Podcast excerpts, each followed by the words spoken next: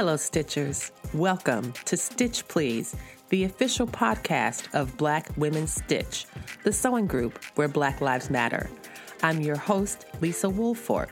I'm a fourth generation sewing enthusiast with more than 20 years of sewing experience. I am looking forward to today's conversation, so sit back, relax, and get ready to get your stitch together.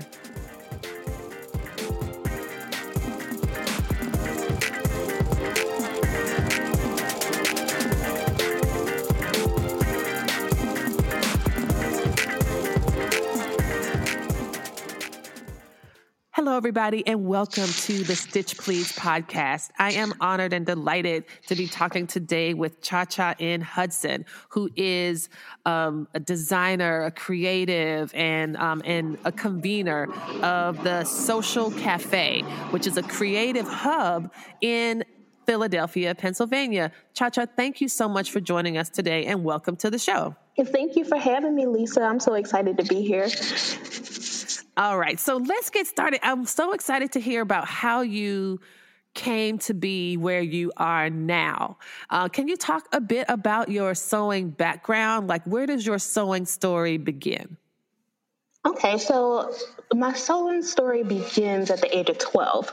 So I started sewing at the age of 12, and um, it was more so me getting interested in clothing construction and pattern making I never set out to be a designer at all. That wasn't in my mind at all.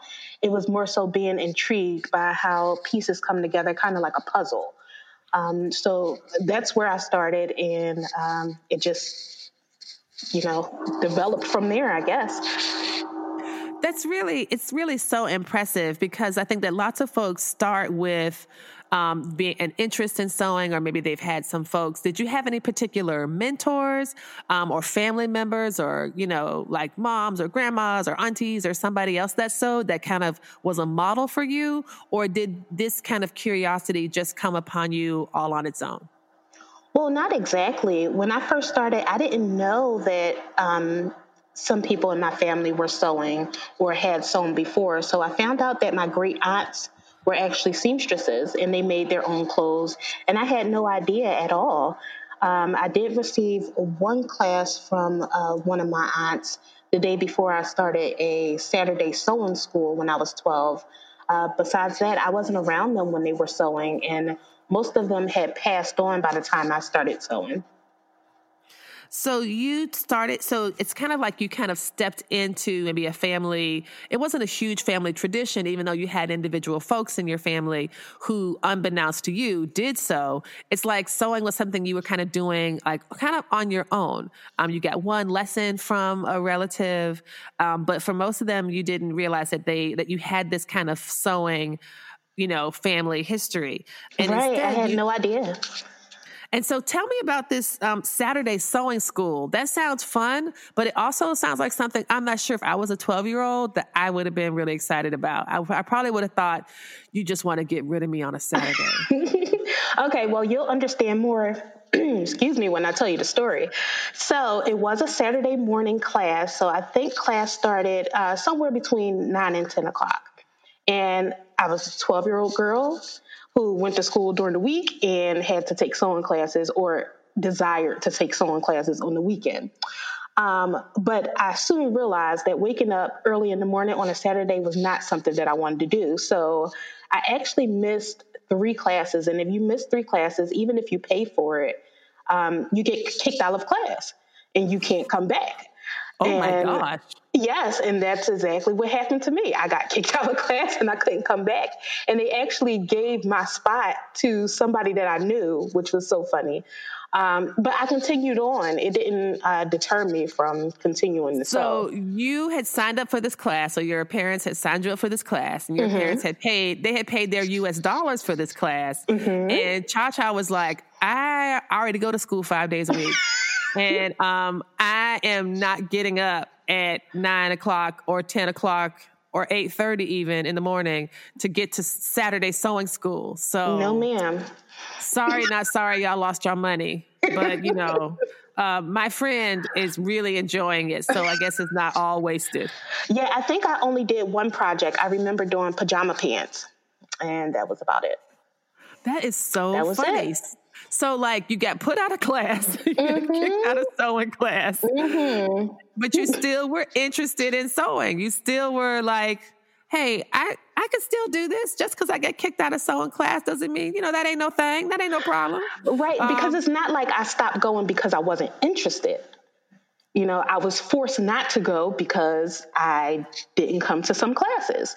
Um, but yeah, I was still into it. I still wanted to do it. My mom knew I still wanted to do it. So I just kept going and she supported me 100%.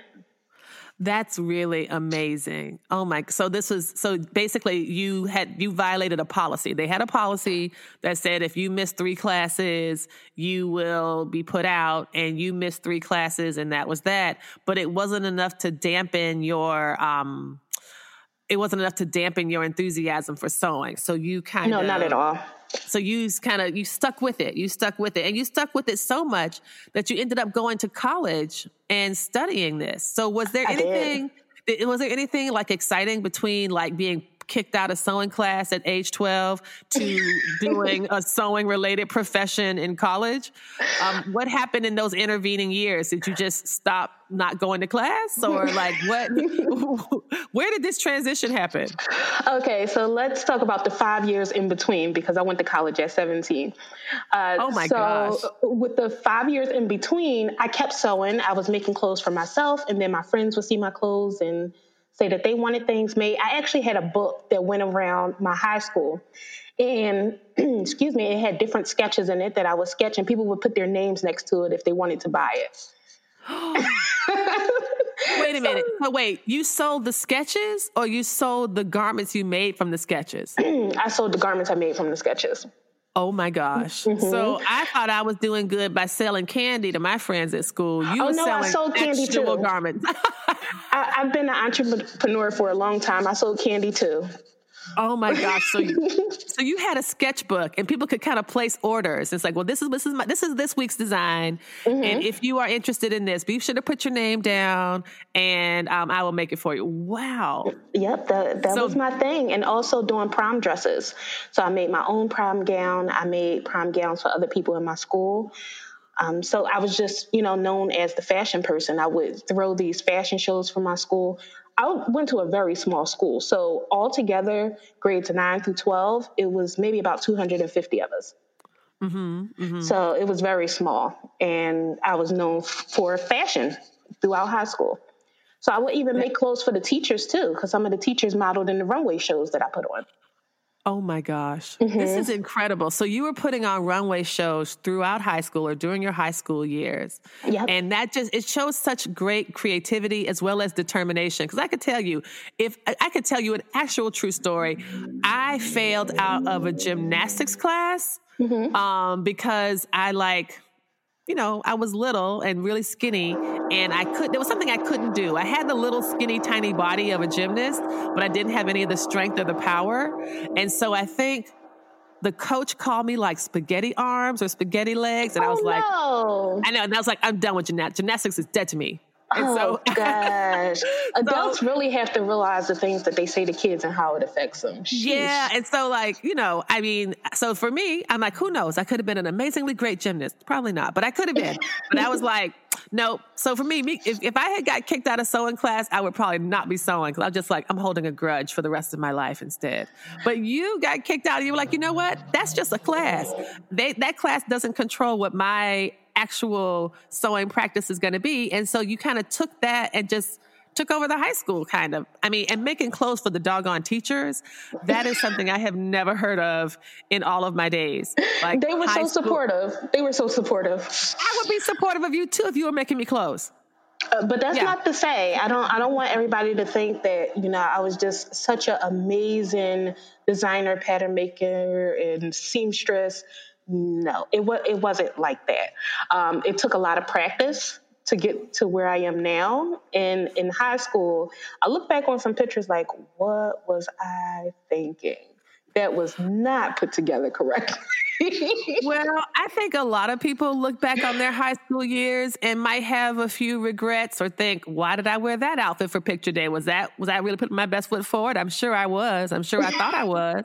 right. Um, but I mean, the idea that you can look back at garments and that you've made that you have a history of from such a long time ago and just be like, oh, I could grow. And like, well, obviously you can grow because you're going from being a teenager to being an adult. You're going from someone who was training themselves to then stepping into some more formal training. Mm-hmm. But what you got is this kind of really invaluable practice in a community of trust, right? You have a small high school, right. you have, um, you know, you have peers, you have teachers and advisors who want the best for you and who are going to support you. And yeah, and I think that you just made you made such, you made the most out of, uh, you made the most out of that opportunity. So I thought that was that sounds really wonderful.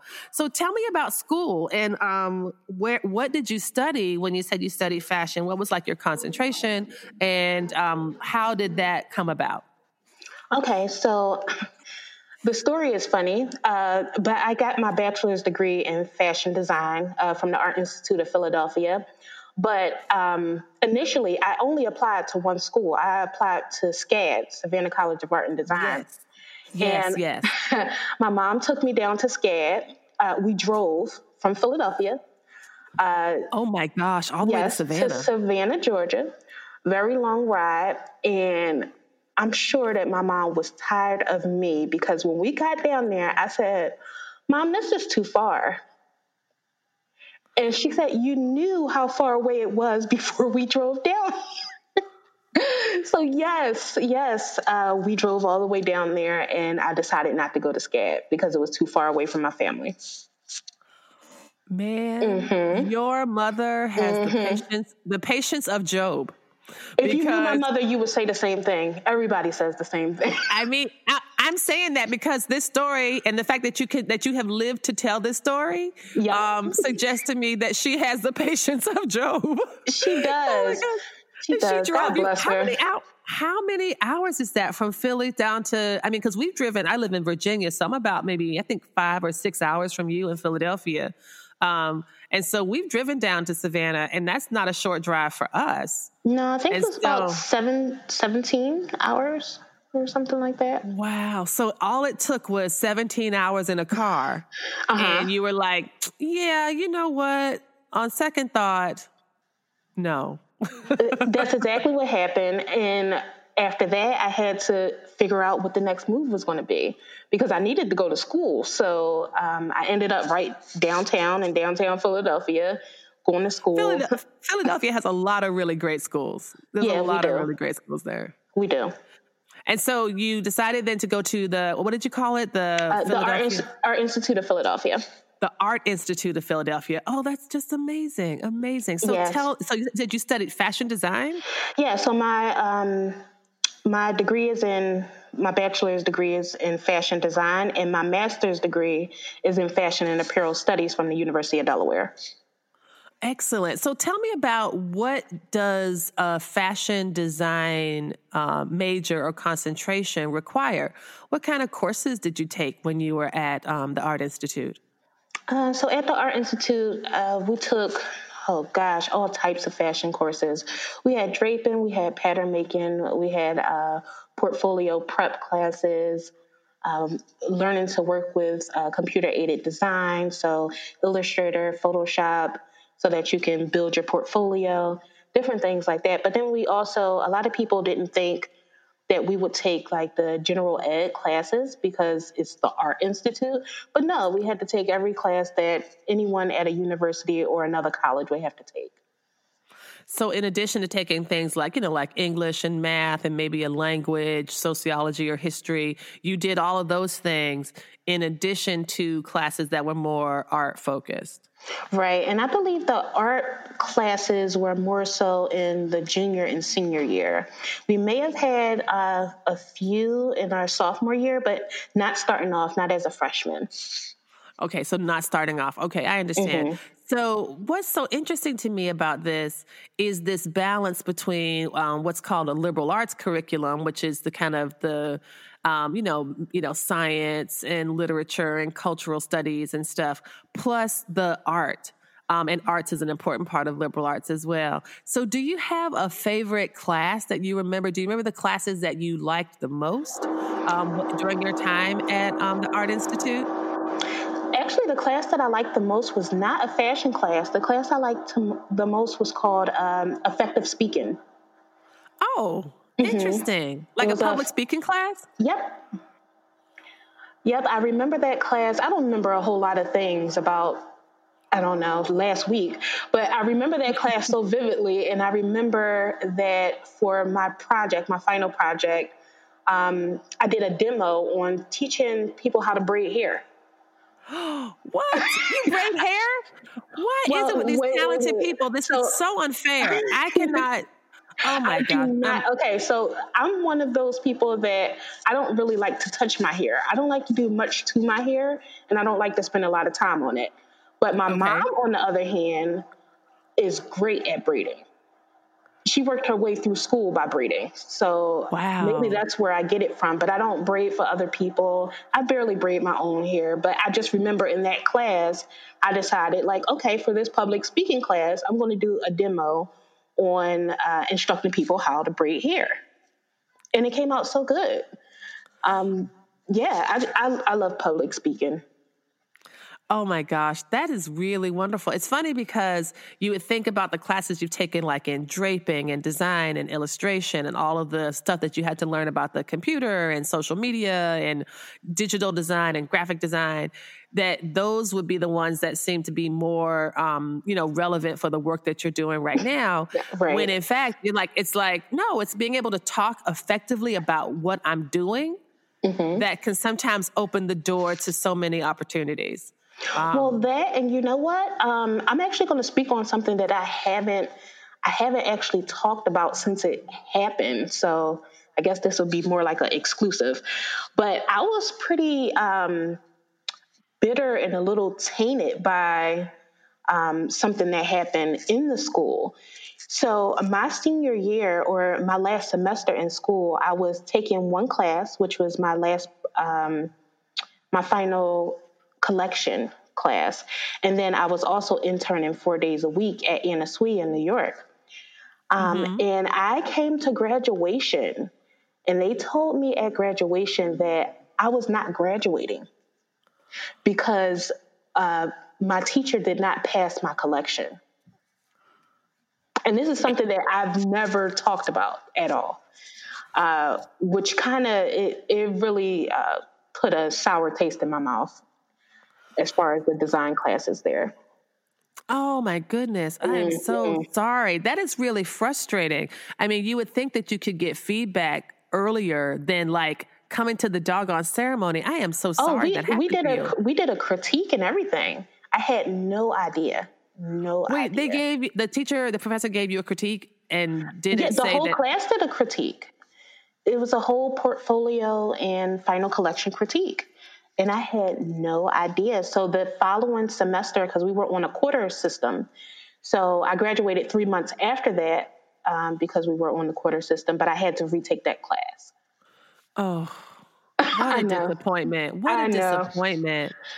Oh my goodness! But oh, I also I'm... wanted to say that because um, just from you know appearances, a lot of people think that you know a lot of people kind of glide through or have an easy time all the way through, and that's that's not the case. That's not the case for a lot of us. A lot of us have gone through a lot of things that could have discouraged us or stopped us, um, but we keep persevering. And you are so resilient. I'm like, that school didn't know who they were messing with. You could be like, you know what? I got kicked out of sewing class at 12 years old and bam, I'm still here. So right. you in this little last three credit class I need to finish up. Okay, whatever. Watch me work. it had because me down for a little it. while, but you know, I got well, I'm up. Sure, I'm sure it did. I'm sure it did. So tell me about. Um, you said you were interning um, at Anna Sui in the in New York. What mm-hmm. was that like? What kind of what does that involve? Of course, I've never done anything like that, so I'm just interested. Well, it was amazing. I was actually working in the production department um, for half the time, but then I think that uh, their receptionist left for one reason or another, and they like my speaking voice. So for the rest of my internship, I was put on the phones. Uh, oh my goodness! yeah, I mean, I mean, it's better than you know some people when they have internships. the whole internship, they're uh, getting coffee and things like that. I would rather answer the phone. Um, right. But I got a chance to like talk to celebrities when they would call in and things like that. So that's a good thing. That's um, fun. that is fun. So you had a good time, and you and were you commuting back and forth? Because I know Philly and New York aren't that far, but maybe they're not that close to do every day. No, I was staying with family in Jersey. So, oh, um, okay, yep. okay. So four days a week, I would stay in Jersey and just take that commute because they were closer to kind of like Newark area, which is not that far from New York. I just took one bus. Okay, cool, cool. So, can we just transition to talk a bit about some of the teaching that you've done? I mean, you've described um, your work um, in um, at the Art Institute, um, as well as some of the like that very final difficulty getting over that very last hurdle um, to for graduation.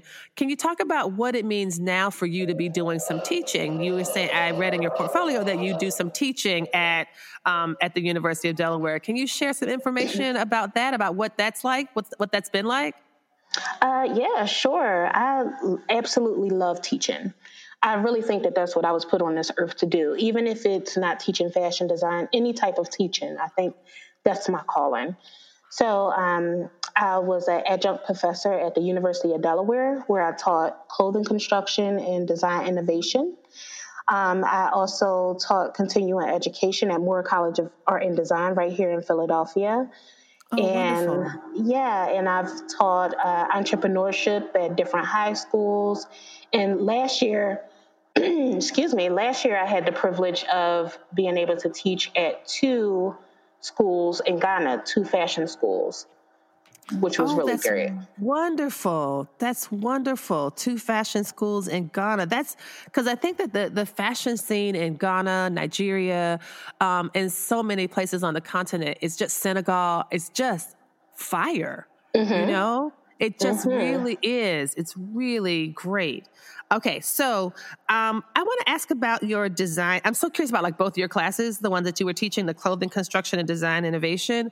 Mm-hmm. Of those two classes, do you have a favorite project or a favorite story um, that you that you might recall right now about what it means? Like it's, it's kind of like you're on the other side of the table right now um, when you're teaching students and you're evaluating them and you're helping to train them.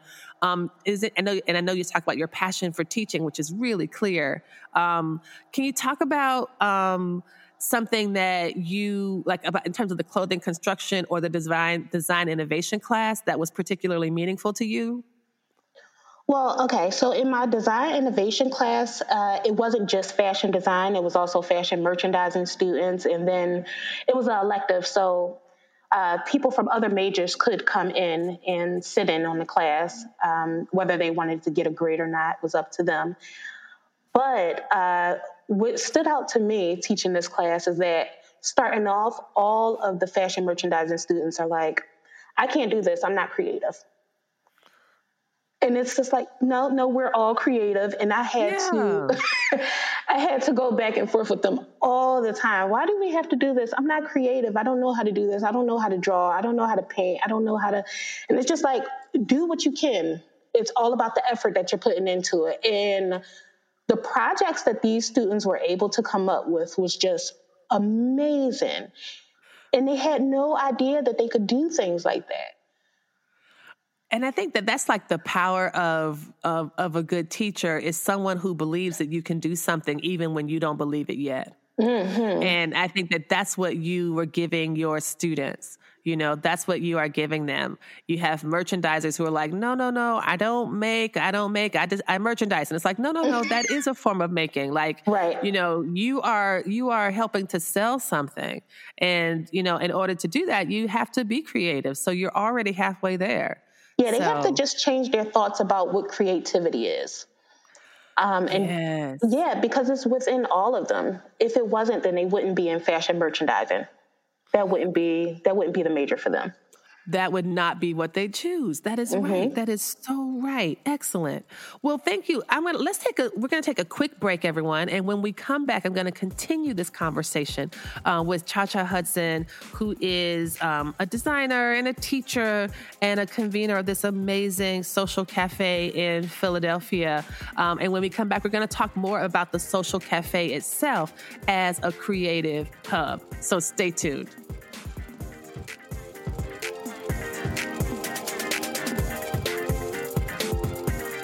Here at Stitch Please, the official podcast of Black Women Stitch, we talk a lot about sewing. But if you want to see and not just hear about some of the things we've been discussing, feel free to join us on the socials. You can find us at Stitch Please on Facebook and you can also find us on Instagram at Black Women Stitch. You can find photos of projects that we've been working on, really interesting social commentary, and on Thursdays at 3 p.m. Eastern Standard Time, you can join Black Women Stitch for a live Instagram chat. Again, that's every Thursday at 3 p.m. So find us on the socials, follow up with us. We are happy to hear your direct messages. You can reach out to us at the Black Women Stitch page on Instagram, and we'll help you get your stitch together.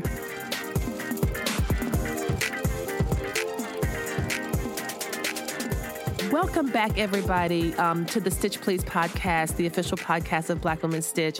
Um, I'm Lisa, your host, and we are talking today with Cha Cha Hudson of the Social Cafe.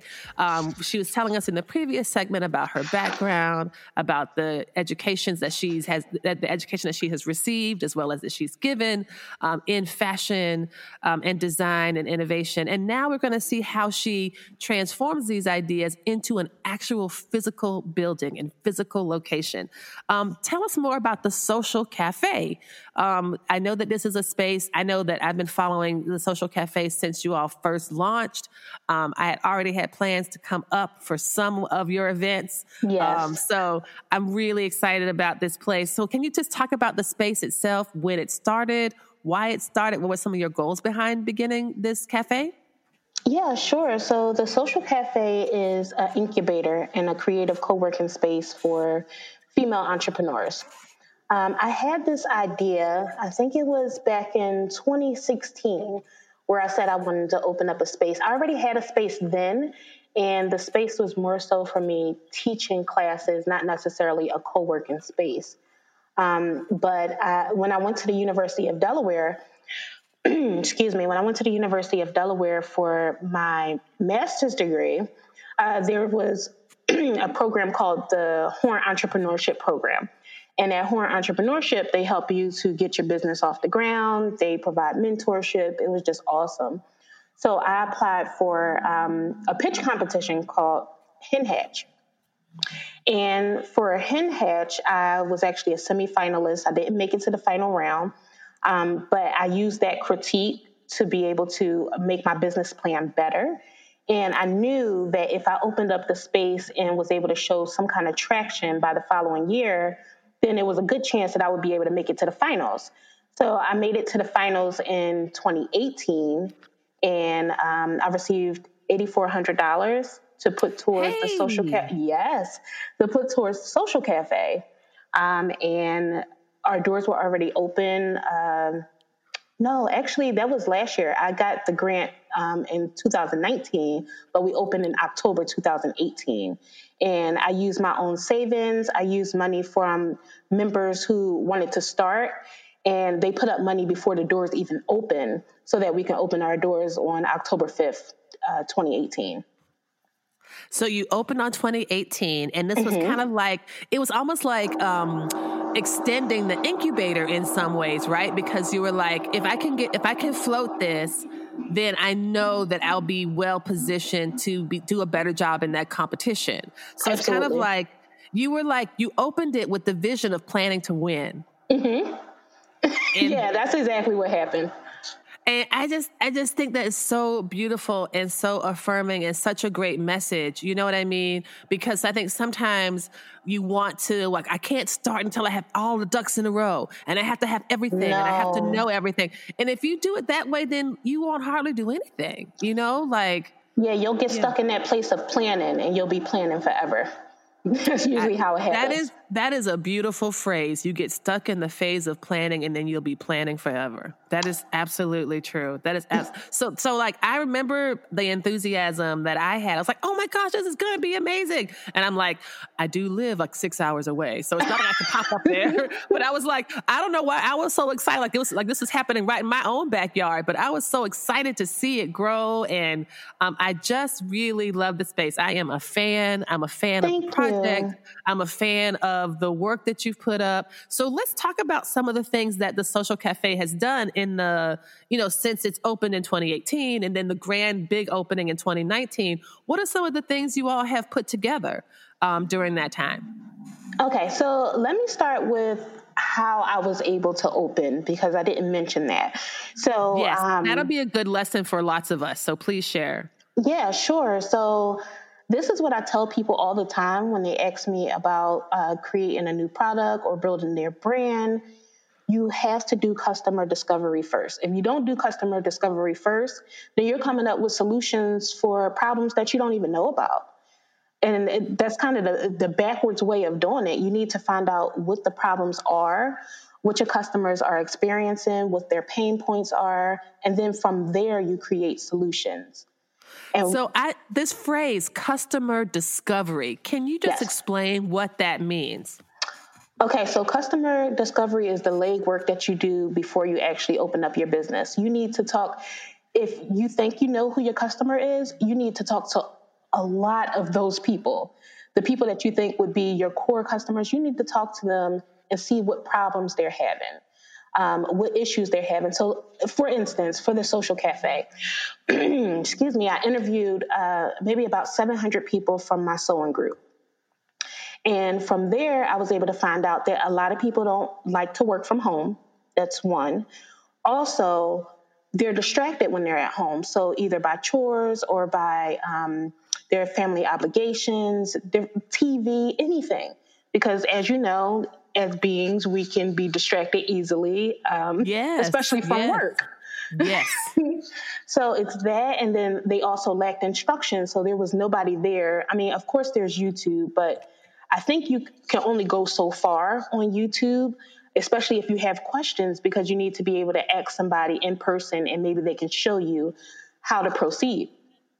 Um, there was also um, a lack of networking with like minded people. So a lot of people uh, expressed to me that they wanted to talk to other people that were doing similar things so that they can get more ideas or so that they can bounce ideas off of other people. Um, and then also socially, they were lacking the social interaction um, between people because when you're home and you have a family, you know, a lot of your time is dedicated to either being at work or being with your family. You don't have a lot of social time. And what we've realized after opening is that we're like the family we never knew we needed or the friends we never knew we needed. Because when you grow up, you're like, you know, I don't necessarily need more friends. You know, I have friends from middle school, high school, college. I don't need more friends. And then they come to this space and realize like we were all meant to be friends. We were all meant to be family and be connected. Um, and then also in the customer discovery, I found that um, people were looking for different ways to generate revenue um, and to have extra money outside of their regular nine to five jobs. So I interviewed people that have taken classes with me who are um, groundskeepers, teachers, artists, um, doctors, nurses. Um, and these are people from all different backgrounds and this was the common thread that they needed a space to work. They were distracted, they needed instruction, and they also needed that community. And from there, I was able to um, come up with a business model or a revenue model so that I can meet all of those needs of my customers. So I would say for anybody who's starting to do anything new, you need to make sure that you are actually adding value to your customers' um, your customer's life and being able to uh, help them with things that you know you may not have even thought that they needed help with that is great. This idea of doing this kind of research to find, like, I love this idea. You say, like, you don't want to be solving a problem that's not really a problem. You don't want to mm-hmm. provide a solution for something that's not a problem. And this, I, and also, it's, I think that something I've learned is that it's hard to make friends as an adult. Yes. I think that when you're a kid, you know, like you go to school, you go to Saturday sewing class until they kick you out. you, you know, you do these things, you know, you, you know, you have church, you know, that your social life is really controlled by you know, the context that you're put in, you know, if you're on a sports team or whatever. But when you get to be an adult, you know, pretty much basically work is where we spend a lot of our social time and other people, you know, we might have like different, you know, you might have temple and synagogue, you know, and, um, and synagogue and church mm-hmm. and all these other, you, you might have other things. But for the most part, so much of your relationships are built based on those same kind of, you know, childhood connections, you know, outside of sorority, you know, for example, and other right. civic organizations. But like to make friends with someone as adults, it can be a challenging and something that I have absolutely loved about Black Women Stitch is this chance to make some of the best friends that I have had in life over sewing um, and really building a strong community. And like, so when you said, you know, we are the family that we didn't know we needed, or we are the, you know, that this kind of community. Right. Um, it's it's really I believe that it's absolutely true. And so you were able to kind of do that in the co-working space. So when you open the doors, what kind of things started to happen? You know, like so you've done your customer discovery, you've got a good plan, it's 2018, you are taking a step out on faith, you're putting your savings into this project, and then what happens? Okay, so I started offering the pattern making class, sewing classes, uh, brand building workshops and seminars, and just getting people in the door, letting them know that we're here. Um, because for a few months, even though I did a lot of preparation beforehand, for a few months, people that were outside of my um, initial sewing community didn't know we were here, especially since we're in a space, we're in a building with a lot of different artists, but there's no signage outside, or you can't just look into our space because we're on the second floor to know what we do. So it's not like the average person that's walking by will know that we're in the space. So it was more so um, just building awareness and having more events here, even some that wasn't necessarily fashion related. We do have other art events here. So um, we have instructors that come in and do painting events. We also had poetry events, all within the arts, um, not necessarily uh, driven by fashion. But if people are coming in who don't necessarily do fashion or sew, more than likely they know other people who do so or do do crafting or are looking to start a small business. Um, so that's how we were able to get the word out there. And I mean, I feel like you've done so many like really cool things. Like when I look at some of the projects and some of the things that you all have sewn, and you said you had, I remember seeing that they were like, like Mimi G, who is a big um, sewing influencer, that she came yes. through for an event. And it's just like, this is really very impressive. You know, I just, I, I just, I just feel like, you know, between all the obstacles that you were describing and how you just kept your spirit of resilience, your spirit of, of course I can do this, you know, of course I can do this. You know, I am going to continue. I know what to do. I'm going to follow these steps and I'm going to, you know, remain on my path undeterred. I think Thank that you. that kind of, I think that kind of bravery um, can be hard to come by. You know what I mean? And I'm not sure if you would even call it bravery. You might just call it, I don't know, something else. But it does seem I call like, it life. I don't know. Would you call it bravery? She's like, no, I don't know. Which bravery seems yeah, apt to me, but I, I don't I know. just called you... it called it life because things happen and you just have to get over it. well, there you go. Um, I wanted to ask about um, some of the talk about your creativity, um, mm-hmm. your your sewing patterns, like some of the patterns, and the dress patterns that you made, the shoe covers that you did for um, the advanced selfies post that you did back in February of this year. Oh like, yes. Oh my goodness! Like some of the stuff that you have actually made and demonstrated for people to learn, it's just like really very cool. Thank you. Really, so really. For a lot of the dresses that you probably saw um, on social media, those are different projects that we make at our sip and sews. So you come in, you stay for a few hours. They usually last between three or four hours um, if we're not talking too much. And um, all of the fabric I think, is. I think, I think talking too much and drinking too much is the point of a sip and sew. I think that's like the purpose. Well, you know what? The sip and sew customer, uh, there's there's two different ones. There's the ones that come to sip and watch everybody else sew, and then there's the ones that actually come in and sew. They're like, I would way, like to leave with either a buzz on or a new dress. Or, or a dress. You know, it's, yeah. it's either or.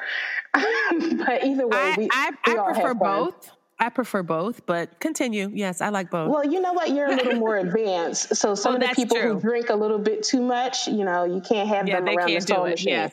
I have I have I have trained for this. Many years of um, sipping and sewing at my own sewing machine has really helped me test the limits of sobriety in the sewing machine. See, you have the practice in. A lot of people don't come in with that practice. Well, you know what? I say, hey, if you stay ready, you don't have to get ready. Exactly. You know? Exactly. Um, so just got to be prepared. So you said you did these in the sip and sew, that some of the, the dresses and the shoe covers and those kinds of projects? Well, not the shoe covers, um, the dresses, uh, different types of bags. We, we've done a lot of different projects, jackets. Um, but the shoe covers is actually a new venture. And I was actually supposed to launch in April um, a line, and they're shoe cover tours. And um, yeah. Wait, what did you call them again? A you said you were a line. A line of shoe cover tours. You see that with oh. the accent, shoe cover tours.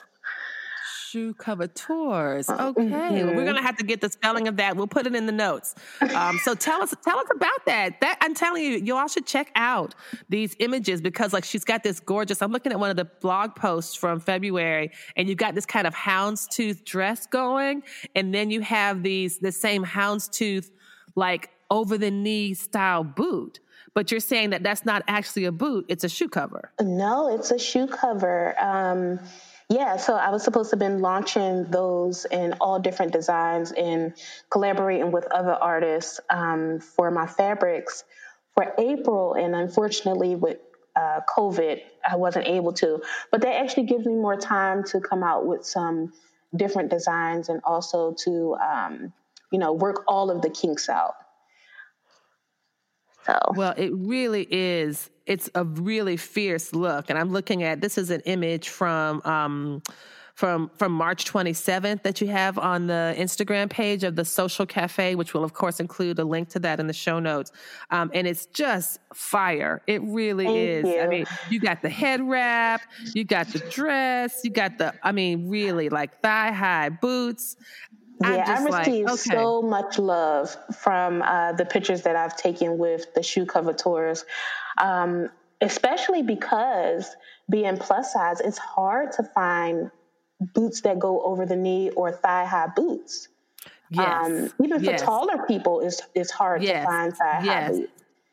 And yeah, I mean, I can sometimes I have a difficult time like getting a boot to go over my calf. Mm-hmm. You know, and I like, and I'm just like, you know what, forget it. But so, but you found a great solution for that.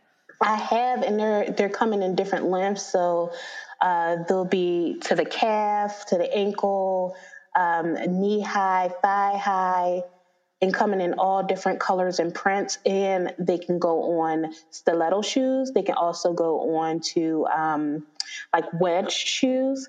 So yeah, wow. we have have a lot of things coming out, and I'm really excited about it.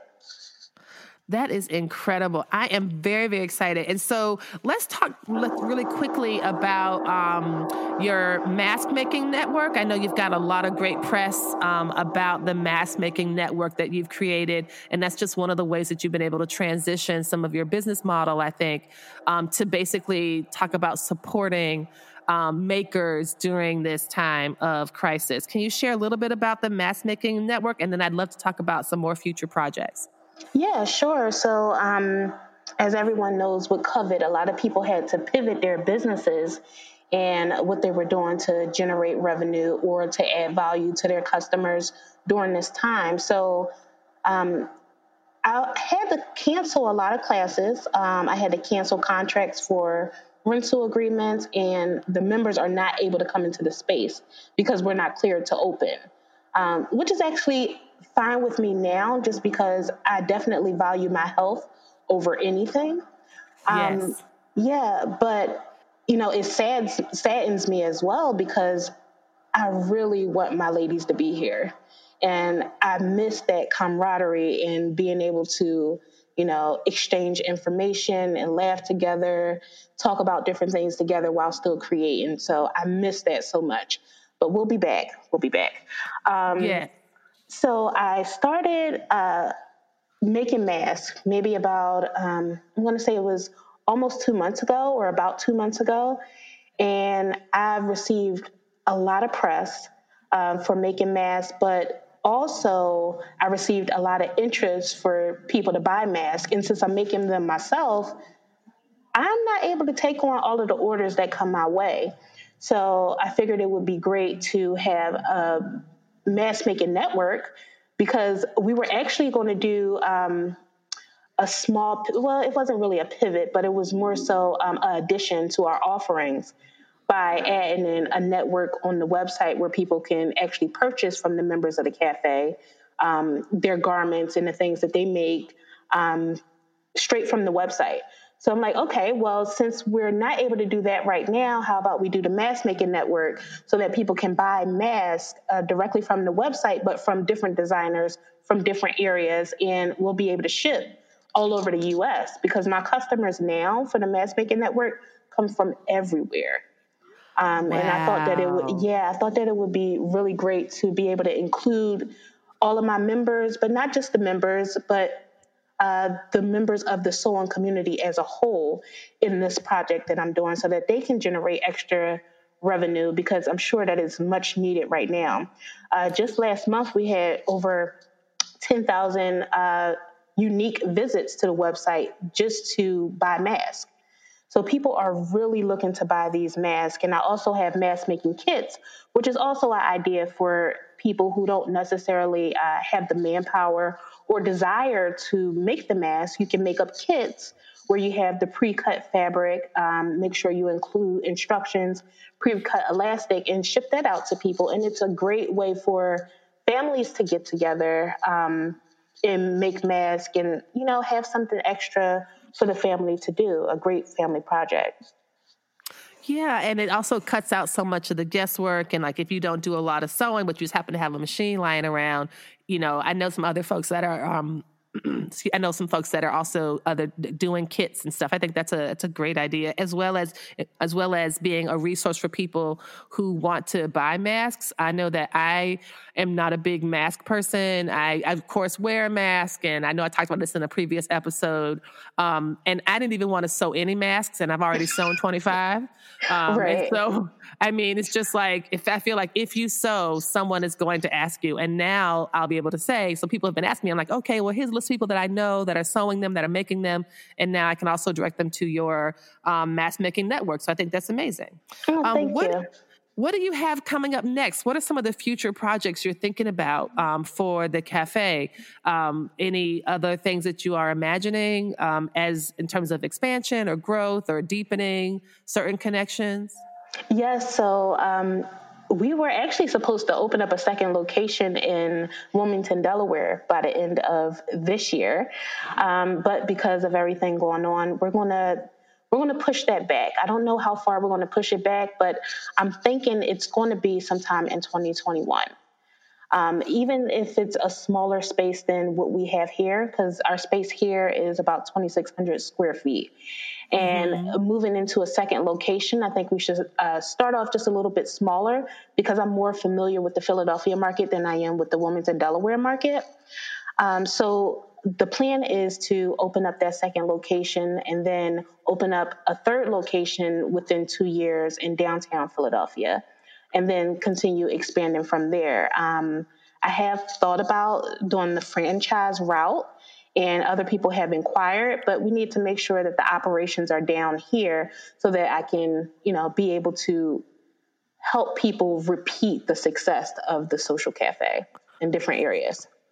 That sounds so cool. Like Thank to you. yeah, to go from Wilmington to go from Wilmington, Delaware, and then to back to downtown Philadelphia, and then you never know um, where it could go next because the Sewcial Cafe, as you were saying, people, you know, I know I, for one, certainly appreciate a, a creative hub, a creative space.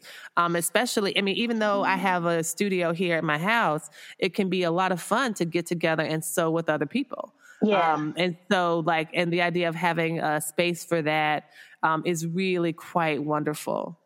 So I just wanted to say, Cha Cha, thank you so much for talking with me today. Um, and thank you for sharing the future of the Sewcial Cafe with us and just sharing so much about your past. Um, can you tell us where we can find you on the socials, where people can look up and find information about you? And I will be sure to include all this information in the show notes. But where can we find you on the socials? Yeah, sure. So um, you can follow the Sewcial Cafe, T H E S E W C I A L C A F E, uh, on Instagram. I'm not really on Twitter too much, but I do have a Twitter. Um, you can also follow us there on um, the Sewcial Cafe on Facebook and also Cha Cha Nicole on Instagram. That's C H A C H A N K O L E. And then you'll be able to see some of the pictures that Lisa was talking about um, because I like to do photography on the side. That's like my thing, my fun thing to do, um, and add and then digital enhancements to the photos. So you'll be able to see some of those on my personal Instagram account. Also, check out my Facebook group. It's called Sewing with Cha Cha Nicole. Um, if you put it in in Facebook, Sewing with, it usually just comes up straight after that. And um, yeah, check out our online classes as well and online courses on the website. And it's the sewcialcafe.com slash courses where you'll be able to see the online courses and then also sign up for the mailing list. You'll be able to uh, check out what's coming up next when we're reopening and what we'll be offering. Thank you so much, Lisa. Oh my gosh, this has been so exciting. I've been talking today with Cha Cha Hudson of the Sewcial Cafe in Philadelphia, Pennsylvania, and everywhere else because she's not just in Philadelphia. She does go, she teaches in Delaware, she teaches in Ghana, um, she teaches online, and you can find her work in all the social media places she just listed. Cha Cha, thank you again for being with us today. Thank you, Lisa. I appreciate it.